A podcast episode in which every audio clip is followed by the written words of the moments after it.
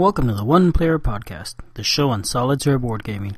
I'm your host Albert, and this is episode 23. Ladies and gentlemen, children of all ages, welcome to the greatest show on earth! Wow, wow, what a great introduction. Thank you very much, Mr. Ringmaster. Unfortunately, the die roll after that was a little anticlimactic, but oh well, we're working on it. Anyway, this is uh, the first show in four weeks. It's uh, way later than usual. I had meant to record it, I think, last week. No, the week before last. And I forgot to bring my notebook home where I, where I write all my notes for the episodes. So I wasn't able to record it. And then last week I was just too busy and things didn't work out. I didn't have time on the computer, so that didn't get recorded. So here we are, two weeks behind schedule. Today's show, as you can guess, is about a circus game. I'm going to be talking about uh, Circus Train by Tom Decker, which uh, I interviewed a few weeks ago, maybe a month ago or two or something. And I'm also going to do a little rambling talking about using Mythic RPG with board games. I've had some thoughts on it. And I want to try it, and I haven't been able to yet, but I'll share what I have so far. Before I start that, though, let me go over uh, some news items I've come up over the last few weeks that I've written down. So, first one is Victory Point Games announced a new cooperative game for one to six players. They recently announced playtesting for it, and it looks like that's been filled up. I'm sorry, it's a one to four player game with a six player variant, and it is called Darkest Night. I'm guessing it'll be out in the next month or two. Next is a game by US Game Systems. They also publish a lot of uh, playing cards and tarot decks. And this one is called Hoo-Ya! The Navy SEALs card game. It's for one to four players. It's cooperative. I don't know if it is out yet or not, but I'm guessing it's also coming out soon if it isn't already available. Gen Con is going on as I record this, so maybe it's being released there. I don't know. After that, Hex Encounter number four. The that's a Hex Encounter podcast. They're up to about number six or seven right now. On episode number four, they did an interview with the designer of Navajo, which is being published by GMT. I'm sorry, the game is called Navajo Wars. It's designed by uh, Joel Toppen. It's an interesting episode. They they talk about solid solitaire gaming quite a bit. Uh, I enjoyed that episode, so worth checking out. Made me more even more excited about the game coming out eventually. And GMT has it on its P500 list. Currently, it has 647 uh, pre-orders. So it's gonna get published once it hits 750, maybe sometime next year, I guess. I think they're the publishing schedule is already booked up for the rest of the year, pretty much. So yeah, it'd have to be next year. Next, there is a Pathfinder solo adventure available. I read this on Solo Nexus. I believe it's a you'd have to buy it online from like a RPG Now or something website. I will include a link to to at least a Solo Nexus uh, blog post about this. I haven't played it. Unfortunately, requires Pathfinder, and I don't have any Pathfinder books. Okay, next up, Victory Point Games again. They announced that they're going to now start creating games in boxes. That's a big deal because before they said they'll never do that, just too expensive, not worth it. Well, looks like they're going to go ahead and look into doing that and probably start releasing games in boxes soon. Specifically because they said it's really hard to get into retail stores, um, game stores, because they don't carry boxes and and I guess the packages break easy if they're just in the plastic bags. The boxes might be similar to the Columbia game boxes, We have a, a plain cardboard box with just the logo on it and a sleeve over it. And each game they print a new sleeve and just throw that over the box, and they'll have hundreds and hundreds of boxes, all the same for every single game, just with different art and that sort of thing. I think will continue to be about the same sizes as the the published games now, so they'd be small Ziploc bags to hold something that's about a five and a half by eight and a half, or a larger eight and a half by eleven size, a bookshelf size. My sixth item, not necessarily really new news, but I hadn't realized that uh, Fantasy Flight Games Merchants of Venus is uh, going to support solo play. It shouldn't have come across as a surprise because I know the original game supported solo play. For some reason, I was in the impression that was not true with the new version, but I'm good, glad to know that I'm wrong about that. I don't know if the game is available or not yet. I don't think it is. My final piece of news is Levée en Masse, the uh, Victory Point State of Siege game, is now available for iPhone and iPad. It's exciting. Not necessarily exciting for me because I have an Android. So I'm waiting for that to be released, and apparently it will be available on Android soon. Okay, that's it for news. See, the nice thing uh, about taking four weeks between each show is that there's a lot more news. And I'm sure I've missed stuff. This is just the ones I remember to write down.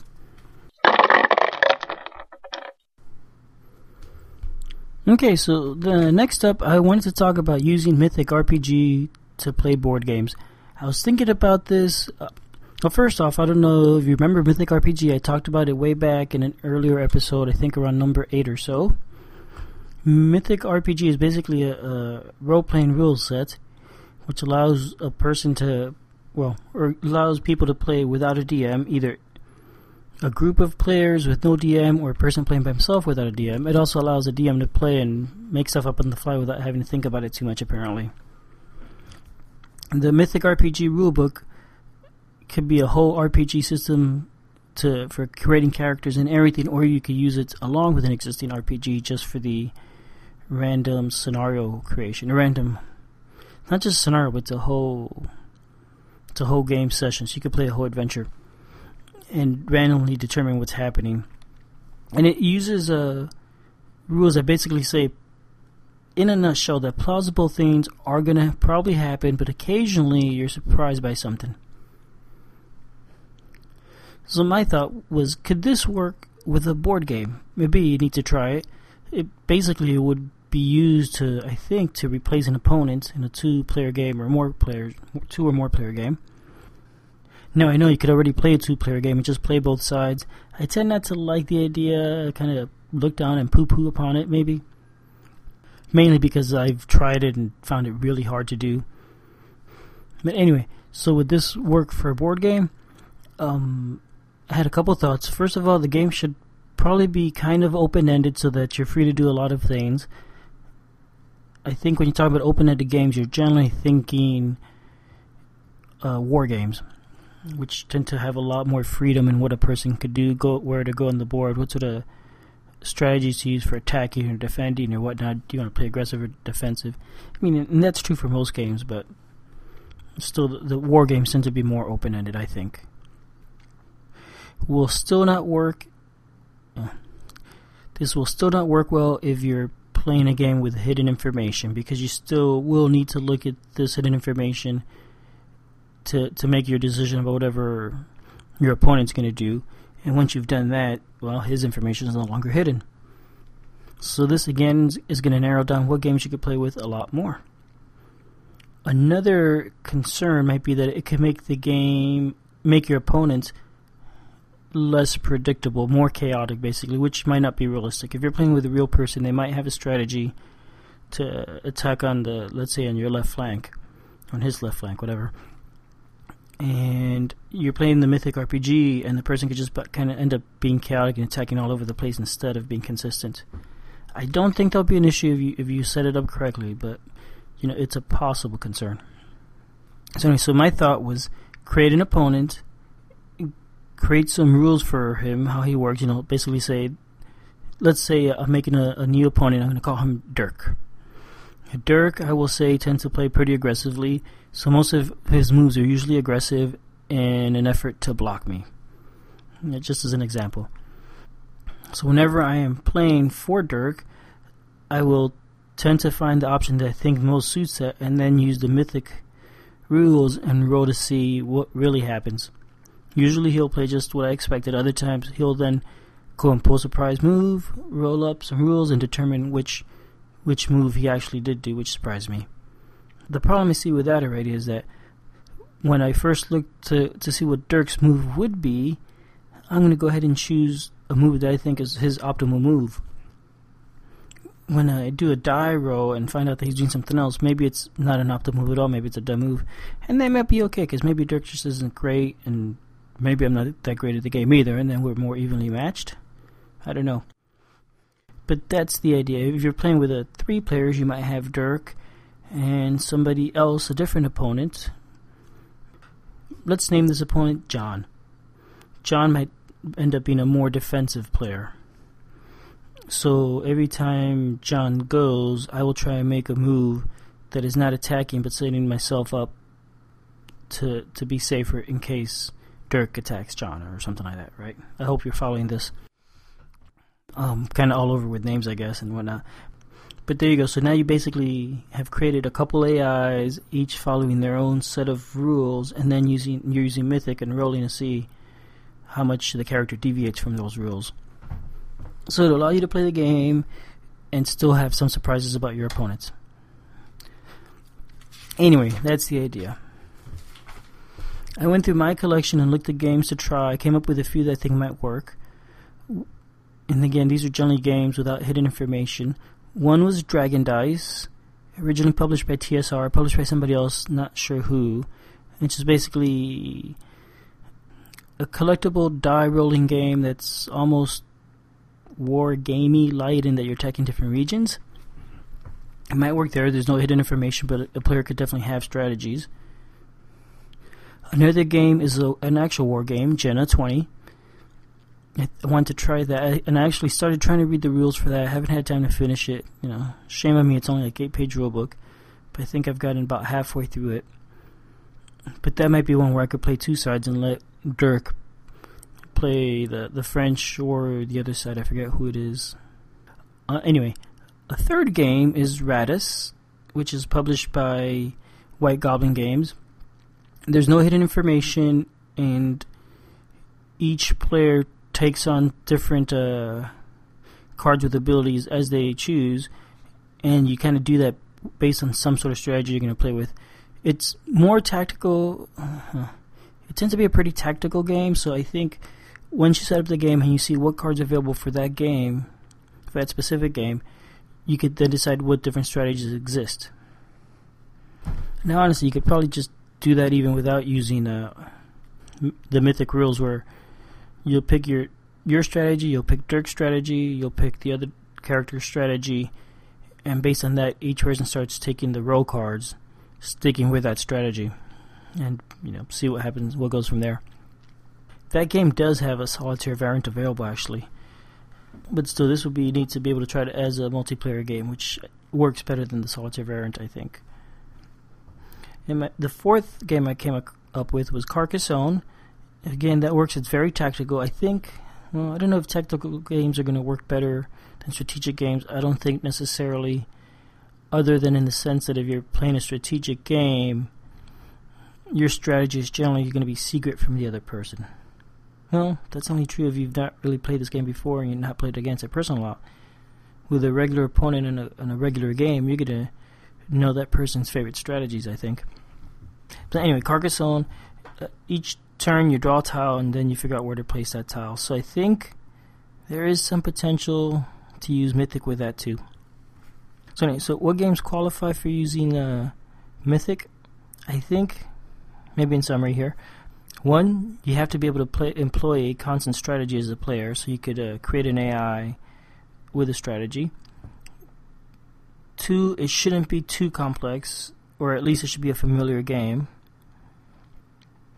That way, you could make strategies for for Dirk and and play it consistently. And finally, no hidden information. That's just not going to work in this uh, scenario. So anyway, so that's it. That's my ideas. Hopefully, uh, I'll finish the rules for Jena 20 and I'll try this at some point. Uh, maybe one of you will, has Mythic and you will try it. I would love to see how that goes. Or maybe I'll just go ahead and try playing both sides more. That's another good idea. Okay, um, so that's that. On to the review. So today's game is Circus Train. It was designed by Tom Decker, published by Victory Point Games in 2010. If you go back and listen to episode number 20, you can hear an interview with Tom Decker. This game is based on a combination of Water for Elephants, which is a novel by Sue Gruen, and it, it is also based on the game Colosseum by Michael Schacht. So this is a victory points game, which basically means the components you're going to get are low quality. The game comes in a Ziploc bag, and looks like it's an eight and a half by eleven. I'm sorry. It looks like it's an eight and a half by five and a half package. Though I should say here, I'm not sure. Somebody, a friend, lent me a copy. His copy, he went ahead and put into a nice box he took the uh, he took the picture from the cover that came in the bag and stuck it onto the box. Now I'm not sure if he printed the rule book. This is the original rules, but it is eight and a half by eleven size is what I have, and that's also true for the maps. And actually, this is an eight and a half by eleven size game. Here I'm fiddling with the uh, components as I'm talking to you. Sorry. you know, as I said, the game comes in an envelope. It's going to bring a, a rule book that is eight pages, eight pages or six pages long. It brings a few decks of cards, one per player, a bunch of counters that have things like clowns and circus horses and uh, human cannonball and stuff like that. Basically, different circus acts. It has a map of uh, northeastern U.S. and Canada. Actually, let's see. The map goes as far north as Montreal or Winnipeg, as far south as Richmond, Virginia, all the way to the east coast, and west as far as, well, Winnipeg or Omaha, Nebraska. There's about 25, maybe 30 spaces on the map. 1, 2, 3, 4, 5, 6, 7, 8, 9, 10, 11, 12, 13, 14. Yeah, it's about 30 spaces, 25 or 30. That's right. So the way the solitaire game works is you start with one clown and one other act of your choice. There's a, a few different acts you could pick from. And then you're going to travel around the board each month, traveling to cities, putting on shows, or traveling to cities to pick up uh, acts from circuses that are no longer, that have gone bust. And then every every time you've gone through your deck, you can have one card that in which you have to pay for the X you already own. So the, the bigger circuses and the more acts you have, the more expensive it becomes. And you're going to make your money by placing, doing shows. So the way it works is you're going to start the game by seeding the board with uh, eight random counters from the do- from the bag. There's a set of counters for the first two months, another set of counters for the middle months, and another set of counters for the last months. Each set of counters basically end up having higher value for the shows. So you start low, and also at the beginning, I think there's it looks like there's more counters in the be- in the mix for um for acts in defunct circuses. So you, you're going to start the game in one of three Canadian cities, and then go from there. And as I said, eight of the cities in the U.S. are going to have things on them. Some are going to be shows, some are going to be defunct circuses where you could go pick up the acts. And then you have a deck of I think about seven cards. The cards either let you move a number of spaces, Generally, one or two, one card lets you move three, and another lets you move as many as five spaces. Some of the other, some of the cards let you put on a show, and some are like either put on a show or move one space. And I think most of the cards that let you put on a show also let you instead pick up an act from one of the defunct circuses. So you're managing those seven cards. And finally, the that one card I already mentioned, you get to move two spaces, and then you have to pay for all your acts. In the solitaire game, your money is also your victory points. So you end up having to pay for acts that you've picked up, and that's taken away from the victory points you're earning, basically. So it becomes a challenge to manage manage that money and try and keep some victory points going. So the game lasts. Let me see, six months, and each month is either four or five weeks, depending on the month. There is. Let me see, one, two, three, twelve plus 15, so there's 27 weeks total in the game. You get 27 moves. I found in the solitaire game, the it's it's a lot of basically about trying to find the optimal move to to make the most money based on the information that's available on the board. It's a little math intensive because well, let me step back. The way this works is you're gonna have you're gonna start with a, a clown and one other act, like as I said before, and they could be horses, uh, acrobats, or one other. Let me see what the other act is. Do do do do. Bear with me. So as I said, you're gonna start the game with three counters. One are the clowns, and they're the cheapest, and two others of the following. You can pick from horses, a freak show, or a human can't. No, horses, freak show, or acrobats. And you can pick two of the same or two different ones. The clowns they're cheaper, and in the solitaire game they end up costing you two dollars each time you have to pay out. The the horses and acrobats well, the acrobats cost six. The horses and freak show cost twelve dollars. And you start the game with no money. Besides that there's also the human cannonball which also costs twelve, where there's big cats and elephants, and each of those costs you 24. So you can start with some number of counters. And then there's going to be show counters that you place on the board. As I said, you can have eight counters. Some of them are going to be shows. At least two of them have to be shows at the beginning of the game. And some of them are going to be the defunct acts where you could go pick up some of these other defunct circuses where you could go pick up some of these other acts. Each show, each counter tells you how much it's going to pay and what acts they're paying for. So, for example, you might play a counter in Indianapolis and it says it'll pay you three dollars for clowns and ten dollars if you have a freak show. So if you go there and you put on a show, that's what you're getting paid for if you have those counters in your circus. If you have anything else, you could have elephants, but if they're not interested in elephants, they're not going to pay you for those. So when you're playing, your goal is basically to figure out what moves you can make to get you to the shows that are paying you and which shows are paying you the most. So it ends up being a game a lot about just figuring out that optimal move. However, that's really hard thing to do, and you never really know what truly is the optimal move. I think because each time you go to a location, do a show, or take those acts from there, you get to add new counters, and that totally changes your best choice after that. Also, as you're doing this, you're playing those cards from your hand. You recall I said you have seven cards. You go through that deck of seven, and then you take it back and you play them again. You can play them in any order, but you can't play a card again until you've gone through the whole deck once which means you know that you have to pay the circus every seven turns. So as you're playing, you end up deciding, you know, which card do I want to use up to travel to the next circus? Do I want to use a three movement or, or or one movement that could also be to put on a show? You know, in some cases one is better, in some cases the other, and often you just don't really know which is the best choice. At least that's what I found. So the other thing you could do besides putting on the show is you could hire acts. If you go hire an act in a in a city, you know, there's counters in that city for the acts that the circus had. There might be clowns and elephants at that city, or there might be some combination. You go there, and if you say you want to hire acts, you roll six sided die for each counter that's on the space. If you roll one through four, you succeed and you take on the act. You just put the counter in your pool, and that's it. it doesn't cost you anything up front. If you ever have three of any counter type, for example, if you ever have three clowns or three horses, if you go to put on a show and they're paying for that, you get paid double since so it's a nice bonus. Now the the three or four times I've played this game, it was a little more. That never came up. I tried to get multiple counters, but it just wouldn't really work out. I don't know if maybe that's just not a, a good choice in the solitaire game or not. Okay, so you're going through the game, you're traveling to cities, hiring new acts, and putting on shows, and sooner or later you're going to play that card that lets you move a couple spaces, but then you also have to pay for your acts that turn. You add up all the counters that you own, and figure out their cost, and you subtract that from your money. If you run out of money, you lose the game. Otherwise, you just keep going.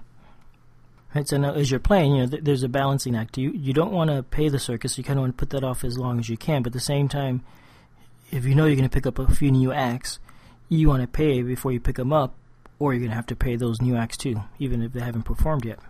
So uh, you know you're you're managing your cards. You're managing the different acts you have in the circus hang on, let's step back a minute. I lied. If you don't have enough money for the acts, you don't lose. What happens is you have to choose some of the acts to get rid of and send them away from your circus, and you pay for whatever whatever you keep. So if you can't afford to pay for anything, you're just going to lose all your counters and all your circus without acts. And yeah, if that's happening, you probably are losing. More likely, you cannot afford one act, maybe two. In that case, you pick which counters you want to get rid of. So that's basically the game. You're going to go turn to turn. Oh, hang on. I said there's other counter types.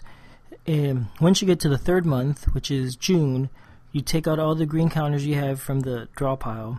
Now the copy I have, the it had it came with a Crown Royal bag, so you throw all the counters in the bag.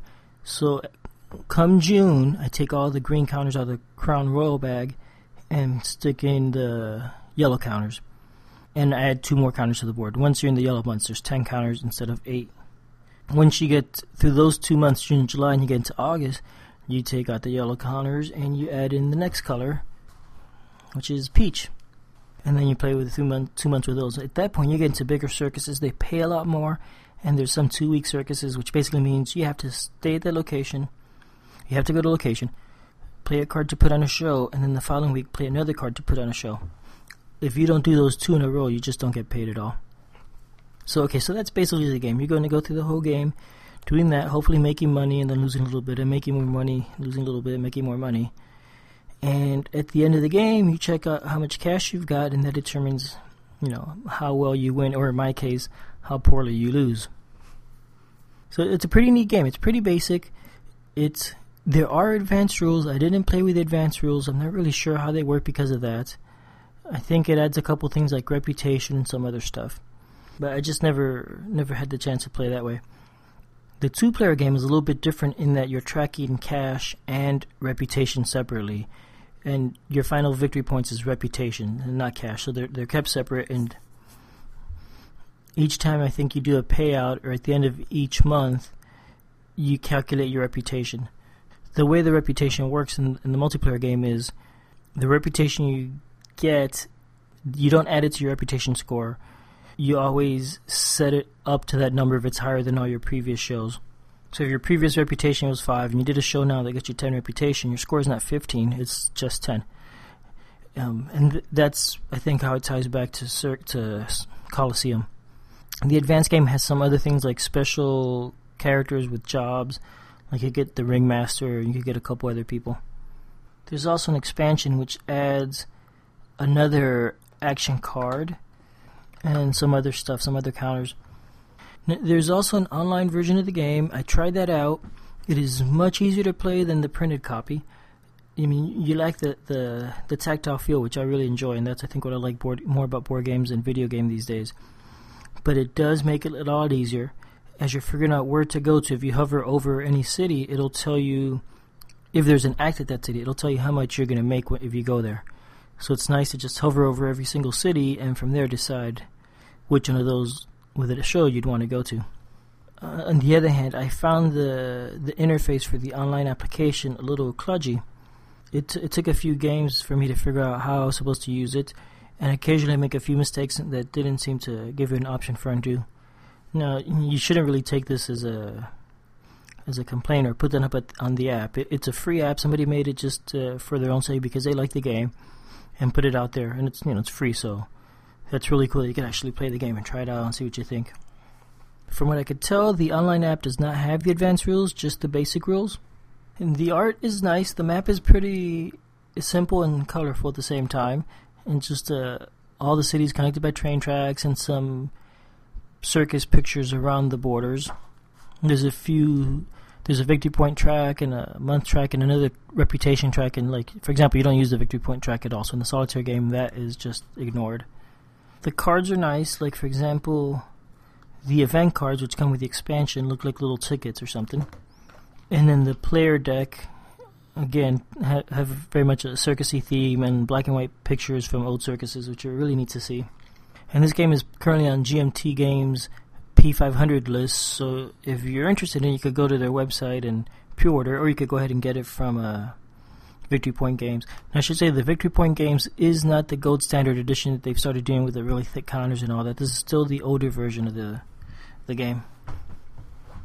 But if you want to get it now, you know, go with Victory Point games. If you'd really prefer to wait and get a nice version, then yeah, go to GMT and pre-order it and get it up past 500 and towards that $750 mark or 750 order mark where it'll finally get published. It is currently at 442, I think is what I saw this morning. Let me look.